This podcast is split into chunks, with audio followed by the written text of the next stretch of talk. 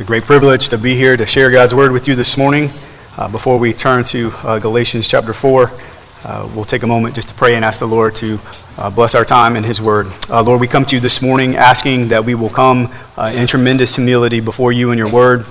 Lord, we ask that the Spirit of God go before us. Lord, we pray that the Spirit of God will remind us and reveal to us, maybe for the first time, the power of our resurrected Savior. Uh, Lord, we ask that as we study through, uh, continue our study through the book of Galatians, Lord, that you would be uh, reminding us uh, with every word of the great freedom that we have in Christ. Uh, Lord, we praise you because you have set us free. The question is, are we choosing to submit by grace through faith and living in that freedom every day? Lord, we thank you for what you're going to do. In Jesus' name we pray. Amen. Amen. If you would open your Bibles to Galatians chapter 4. Galatians chapter 4, we're going to continue where we left off uh, about two weeks ago. If you're joining with us on campus this morning and you do not have a copy of God's Word, I would encourage you to look underneath the seat in front of you or underneath the seat that you're sitting in. There should be a blue Bible there. I would encourage you to take that Bible, open up to page 1076. 1076. We've been talking about uh, the gospel of grace, and God's amazing grace is so important uh, to the life of the believer. Not just uh, grace at justification, meaning our sins are forgiven uh, but grace all throughout. There's a lot of process that happens on this journey of faith, and we need God's grace each, step, each step of the way and what Paul has been doing through the book of Galatians, be reminded that this is more than likely uh, his first writing that he had given to one of the churches, uh, the churches that were in the province of Galatia. Remember, it was Barnabas and, part, and uh, Paul that were set out on that first missionary journey uh, from Syria of Antioch, and they began their journey uh, there to share the gospel. And because people received the gospel, and most importantly, received Jesus Christ as their Lord and Savior, uh, lives were changed, churches were planted, and they began an amazing work there in churches in the, the Galatian province. But shortly after Paul and Barnabas returned to Antioch of Syria, uh, these false teachers began to come in. And again, it wasn't a flat out denial of Jesus. And I think that is so important to understand because you and I, for the most part, will recognize if there's a complete denial of Jesus. Red flags all over, right? But we also need to have tremendous red flags that begin to raise when it's Jesus plus something else. And what we have been discovering all throughout this book, and what we will continue to discover, is that Jesus plus anything else is slavery, right? But Jesus plus nothing else is gospel freedom. And that's what Paul has been addressing all throughout this letter. To the point where he reminds uh, the, the Christians there in Galatia, remember, they, for the most part, they were Gentiles, right? They did not have Jewish ancestry, Jewish tradition, Jewish heritage. They didn't have all those things. But the same gospel that has the ability to save the Jew is the same gospel that has the ability to save the Gentile right? And Paul begins a historical case study of it's not Jesus plus works, it's Jesus plus nothing else. Why do we know? Because you go back to Abraham. Abraham was justified how? Not by works, but by faith. You go to Moses when the law was given. Moses himself was justified how? By faith, not by works of the law. And because this is true, we look at Christ Jesus. Christ Jesus is the one who came not to abolish the law, but to fulfill the law. He kept it perfectly, and he was the perfect sacrifice. And we hear this gospel truth in uh, Galatians chapter 4, verses 1 through 7. This beautiful reminder and truth that we are adopted as sons into the family of God. And sons is extremely important, not because uh, the gospel is anti female, but sonship in this particular culture, specifically Old Testament language, was that's the one, the son was the one who inherited all the rights in the family. And guess what? Because of Christ Jesus, we have been united with Christ. We've been united together. We have been united into God's family and the same rights and resources that Jesus Christ himself has as the Son of God. You and I have those same resources and those same rights, right? That's beautiful. But here's the reality. No matter how true that is, and that is true for every follower of Christ here today, not just 2,000 years ago, but today and continuing on until Jesus comes back, the Galatians, the believers in Galatia, were beginning to turn back, right? They were beginning to abandon the beauty of the gospel of grace and turning back to uh, legalism, meaning works that I have to somehow earn or secure or deserve uh, my standing before the Lord. And here we see in verses 8 through 20 this morning is, is Paul's passionate plea, Paul's passionate pain, and Paul's passionate burden and purpose for the church. And let's read it together and then we'll get, begin to unpack it. In Galatians chapter 4, beginning in verse 8. He says, Formerly, when you did not know God, you were enslaved to those that by nature are not God's. But now that you have come to know God, or rather to be known by God, how can you turn back again to the weak and worthless elementary principles of the world, whose slaves you want to be once more? You observe days and months and seasons and years. I am afraid I may have labored over you in vain. Brothers, I entreat you, Become as I am, for I also have become as you are. You did me no wrong. You know it was because of bodily ailment that I preached the gospel to you at first. And though my condition was a trial to you, you did not scorn or despise me, but received me as an angel of God, as Christ Jesus. What then has become of your blessedness? For I testify to you that if possible, you would have gouged out your eyes and given them to me. Have I then become your enemy by telling you the truth? They make much of you, but for no good purpose. They want to shut you out that you may make much of them. It is always good to be made much of for a good purpose, and not only when I am present with you. My little children, for whom I am again in anguish of childbirth until Christ is formed in you. I wish I could be present with you now and change my tone, for I am perplexed about you. Man, this is great emotion by the Apostle Paul, great urgency by the Apostle Paul. And what we're going to find in our passage this morning is three characteristics that Paul uh, uh, has for the church. His, not only his love for the Lord, but his love for the body of Christ. And I believe that you and I, as followers of Christ today, should exhibit these very same characteristics. And what are they? First, every disciple's plea. Every disciple's plea. That's the first characteristic. In other words, when we see a brother or a sister in Christ going the wrong direction, we should, with great passion and emotion, and urgency plea for them to do what? To return. And that's exactly what was happening in the early church. They were returning from the gospel, they were moving away from the gospel of grace, and Paul's passionate, urgent, emotional plea is return. Return back to the gospel of grace. And he starts, I love how Paul addresses this. He starts with where they used to be and where they are now, right? Who they are now.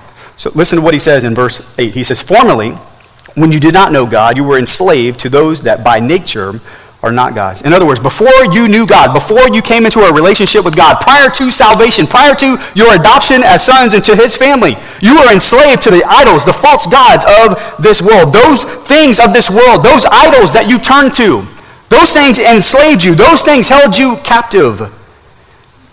But there's only one true God. There's only one God that sets you free. There's only one God that gives you great freedom. In fact, when the Apostle Paul is addressing this in the churches in Corinth, he says this in 1 Corinthians chapter 8, verses 5 through 6. For although there may be so-called gods in heaven or in earth, as indeed there are many gods and many lords, yet for us there is one God, the Father from whom all things and for whom we exist, and one Lord Jesus Christ, through him, through whom are all things and through whom we exist. Now keep in mind, that the new believers in Corinth would understand exactly what Paul was addressing here in Corinth, there was a plethora of many, many false gods that they once used to worship. And they were getting ready to go back to that. They were idolizing these things that once they were captive to, Christ has set them free from that, and guess what they're doing? They're going right back. And the same was true for the Christians in Galatia. They too were submerged and surrounded by so many idols and false gods prior to salvation. But then, when the gospel was preached, the gospel was shared, and the gospel was received by grace through faith, they were set free from those things. And now all of a sudden you have these false teachers coming in, sprinkling, sprinkling a little Jesus in there, but heaping on works of the law, and guess what was happening? They were going right back to these false things. But Paul says, don't just remember who you used to be. Listen, remember who you are right now. He says in verse 9, the first part, he says, But now that you have come to know God, or rather to be known by God. In other words, Christ changed everything, right?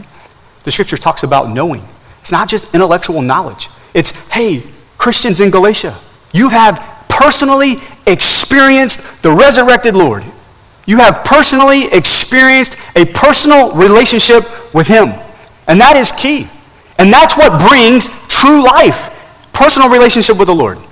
If you want a definition of eternal life, that is exactly it. It is a personal relationship with the Lord through Jesus Christ. In fact, when Jesus is praying to his Father right before the crucif- his crucifixion in John 17, verse 3, he gives us the very definition of eternal life. He says, and this is eternal life. Okay, what is it? That they know you, the only true God, and Jesus Christ, whom you have sent. That's eternal life. To know God in a personal way. And the beauty of eternal life is this that it is secured in Christ, right? It is secured in Christ. It is to be enjoyed now. Eternal life begins now for the believer. And eternal life is a gift, not a reward, right? We don't deserve it, we don't earn it. Eternal life is a gift that God has given to us through the work of Jesus Christ. But here's the beauty Paul wants to remind the, the, Christian Galatia, the Christians in Galatia, and he wants to remind us today that it's not just who you know. It, more importantly, it's who knows you. And that's what he says. He says, But now that you have come to know God, or rather to be known by God. How many of us been asked by maybe a child, this is where usually we get it, Dad, do you know so and so? Or Mom, do you know and so so? Yeah, I know him. Well, do you think you can introduce me? Well, I don't know him that well, right? The question is, does God know you, right? So eternal life is knowing the Lord. But the beauty of eternal life is God first knew you. That is the gift of eternal life. When Paul speaks to the church in Ephesus, he says this. He says Ephesians in Ephesians 1 verses 3 through 6. See the movement of God, right? God takes the initiative in the relationship and that's beautiful. He says, Blessed be the God and Father of our Lord Jesus Christ, who has blessed us in Christ Jesus with every spiritual blessing in the heavenly places, even as he chose us in him before the foundation of the world, that we should be holy and blameless before him. In love, he predestined us for adoption to himself as sons through Jesus Christ, according to the purpose of his will, to the praise of his glorious grace, which, we ha- which he has blessed us in the beloved. In other words, we love God. Why? Because he first loved us, right? That's the beauty of the gospel. He has set us free by first setting his affections on us, on you, on me. That bondage of captivity is broken. And yet, that's why Paul has this amazing plea. Because the church, the Christians were returning back to the things that once slaved them. He says at the second part of verse 9 and verse 10, he says, How? How can you turn back again to the weak and worthless elementary principles of the world, whose slaves you want to be once more? Paul asks a very personal and a very powerful question How is it, based on who you already are in Christ, can turn back to the worthless and meaningless things of this world. The very things that once made you miserable. The, one, the very things that made you search and long for something more. How is it that, that you have this new identity in Christ and yet you're moving away from that? And here's the reminder to us. Every single one of us, as followers of Christ, we're prone to wander, prone to leave the God that we love, right? Every single one of us are prone to relapse to the things of the old life, right? And that's what Paul is addressing here. This is why every disciple's plea is what? To return, to return, to turn back to the Lord, to cherish Christ above all. In other words, when you are going the wrong way, you need a brother or sister in Christ to come alongside you and plead with you to return. And what were they turning to? This is amazing. Again, you have these Gentiles that had really no observance of Jewish customs. They come to faith in Christ. Those false gods have been, uh, the power of those false gods had been removed. And what are they turning back to? This is interesting. Verse 10 You observe, that word observe means with great care and passion, right? So you're really striving after these things. And what is what are those things? You observe days and months and seasons and years. What are those things? Those are the things that the Jewish people would observe, right? So keep in mind, here's what's happening. They turn from their idolatry of false gods, right? Now they're turning to the idolatry of religious activity. Do you see that? This is important for us to understand. That just because you get rid of one idol doesn't mean another idol is not going to come in its place. So it didn't matter if you were worshiping false things or cherishing false things, false gods or you were embracing religious activity in order to somehow be right with God, both of those in them in the end is what? Is slavery. And that's what Paul was trying to remind him of. Paul is saying, listen, you, you already, you are already fully loved and accepted and cherished by the Father. You don't need to observe these things in order to be right with God. Now, again, the importance is this. It's not the fact that they were observing these Jewish holidays or these feasts or, or all these different things. Again, the issue is not that they were observing these things, the issue is why they were doing it. They were observing these things thinking that they would be right with God. Right? It's kind of like when Easter and Christmas rolls around, right? Listen, if you come to church on Easter and Sunday just to somehow think that that's going to give you better position with the Lord, you've missed the whole point of why we observe Christmas and Easter in the first place. Every holiday that we observe as followers of Christ is in no way trying to make us more right with God because we can't. It is because we are celebrating the faithfulness of God in redemptive history, right? And this is what Paul addresses. He talks about uh, days and uh, special meals in the Christian church. Uh, he talks about this in Romans 14. Listen to what he says. And, and understand the significance of these verses. He, the point is, are you honoring the Lord in the midst of it? That's what the point is. He says one person esteems one day as better than another, while another esteems all days alike. Each one should be fully convinced in his own mind. The one who observes the day observes it, what? In honor of the Lord. The one who eats, eats in honor of the Lord since he gives thanks to God, while the one who abstains, abstains in honor of the Lord and gives thanks to God. So again, it doesn't matter if you're observing certain things or not observing certain things. What is the point? The point is, are you honoring the Lord in what you are doing, or and are you honoring the Lord in what you are not doing, abstaining from, right? That's the key. So in other words, it's not Jesus plus something else, it's Jesus plus everything. That is where our gospel freedom is. And what does he say in verse 11 and 12? He says, I am afraid I may have labored over you in vain. And he says, Brothers, I entreat you.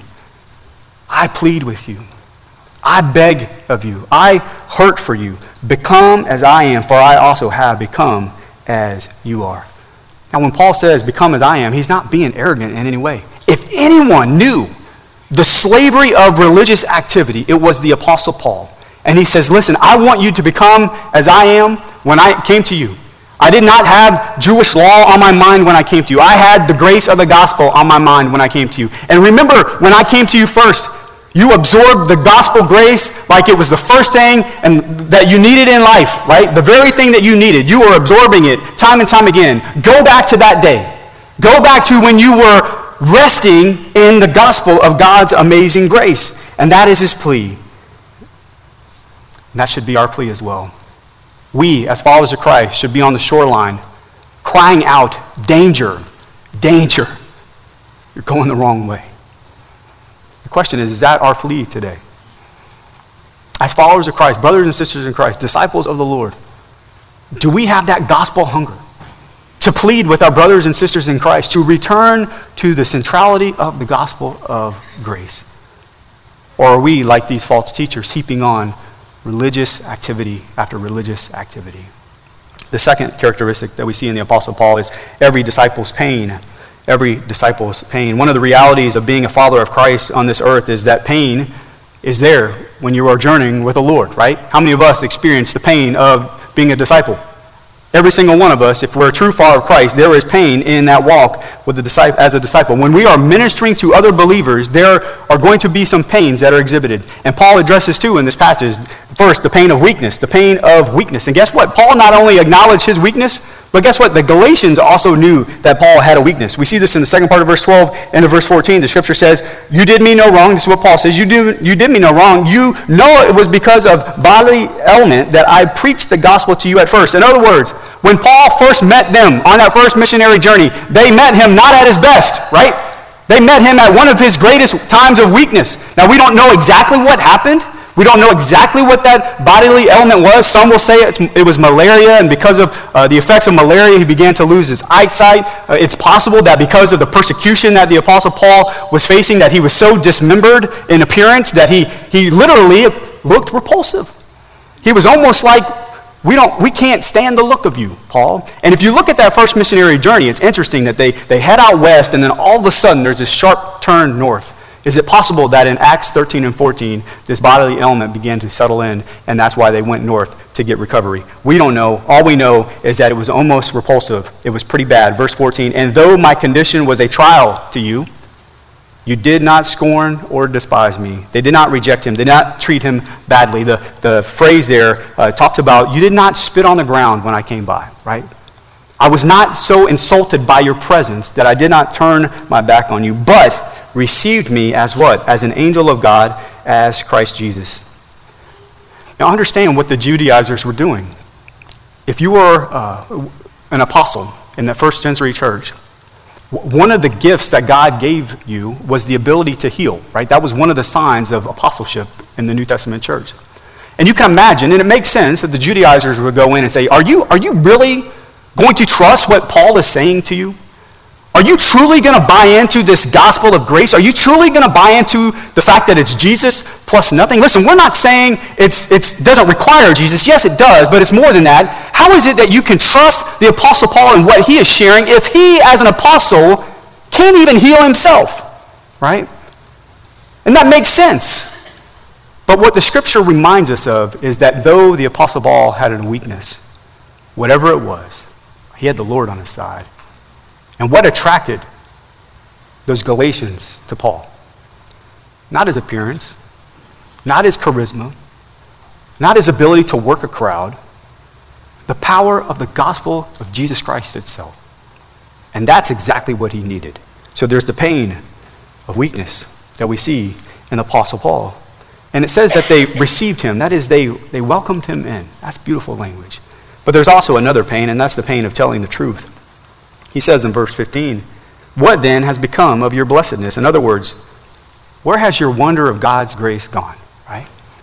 You used to be in awe of God's amazing grace. Now you're kind of apathetic to it. You're kind of callous to it. What, who stole that from you?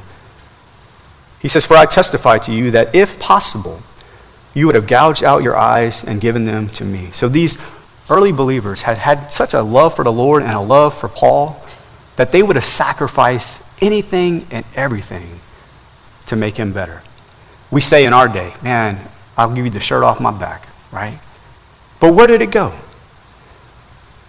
He says, Have then, have I then become your enemy by telling you the truth? So here we are. At one point, they're at the point of sacrificing everything for the Apostle Paul because of the amazing grace of God. Now, because of these false teachers and they're buying into what they're teaching and turning away from the gospel of grace, where they once received Paul, they're, now they're not only rejecting him, but he's an enemy now. They're turning their backs on him.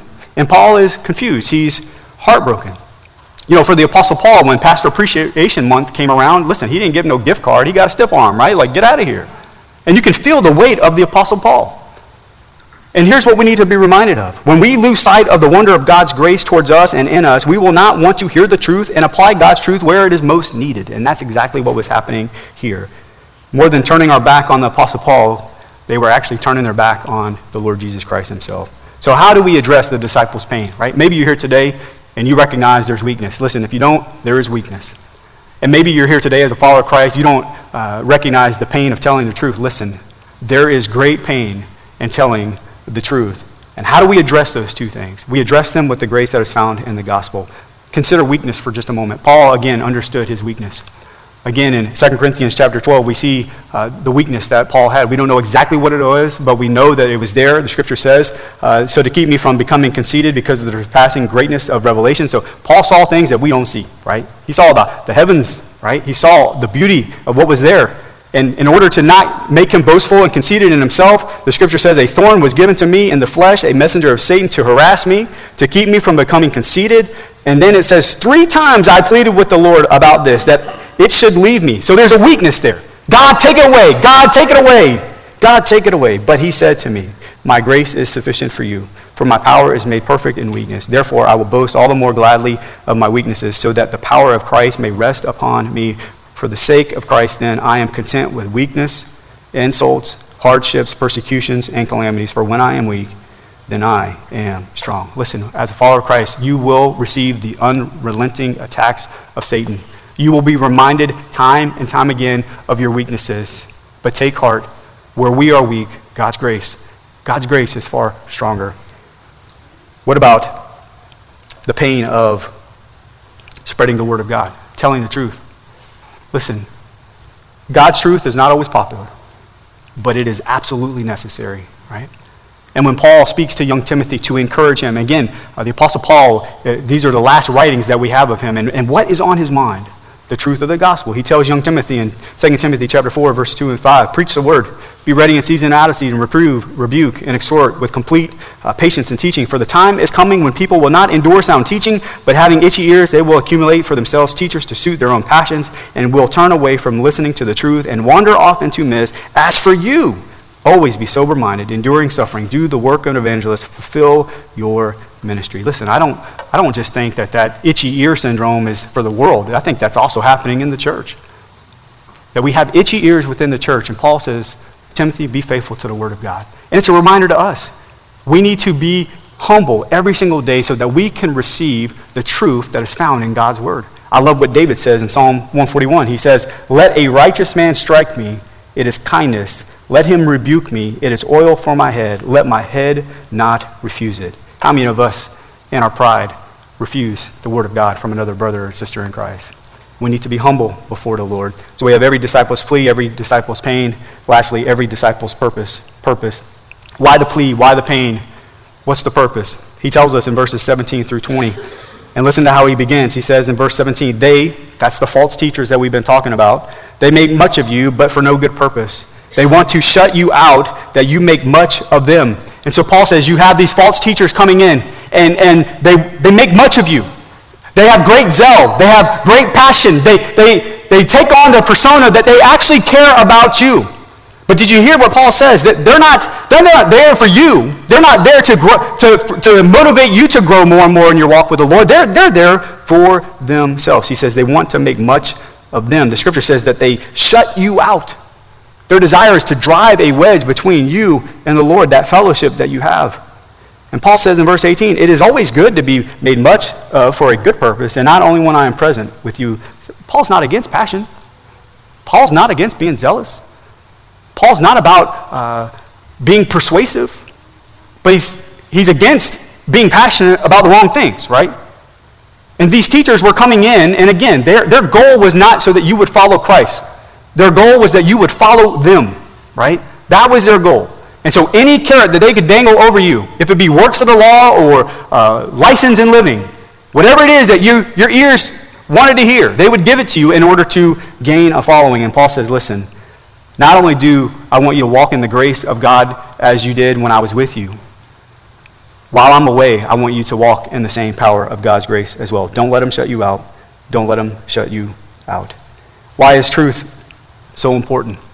The Apostle John, speaking of truth in 1 John 5, listen to what he says. He says, And we know that the Son of God has come and has given us understanding so that we may what? We may know him who is what?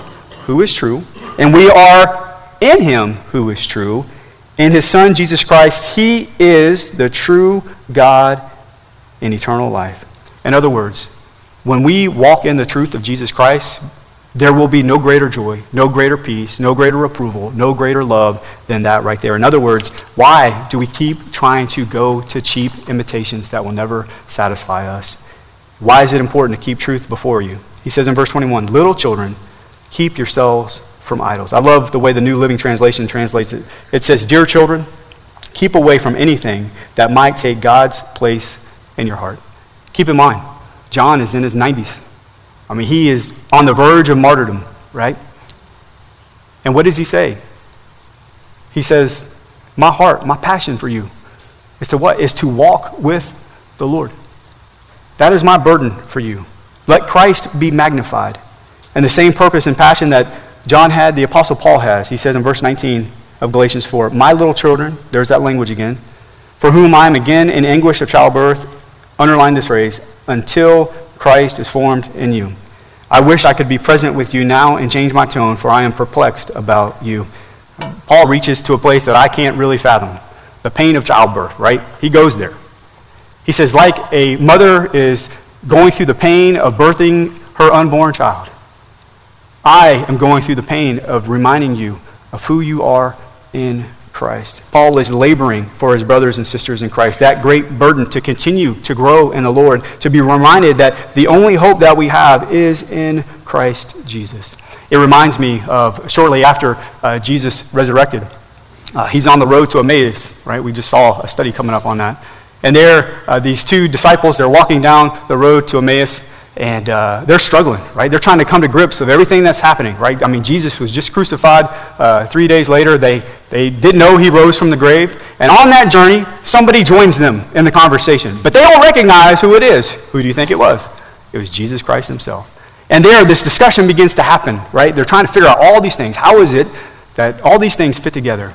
And it's through that dialogue that the, going back to the Old Testament and Moses and the prophecies and, and what just transpired three days earlier, uh, that later on that night, they're sitting at the table, those three gentlemen, one being Jesus, and there they're breaking bread. And it's at that moment they recognize that the person that was with them the whole time, the person that was reminding them of the hope and reminding them of how redemptive history connects together was none other than Jesus Christ himself. And how did they respond?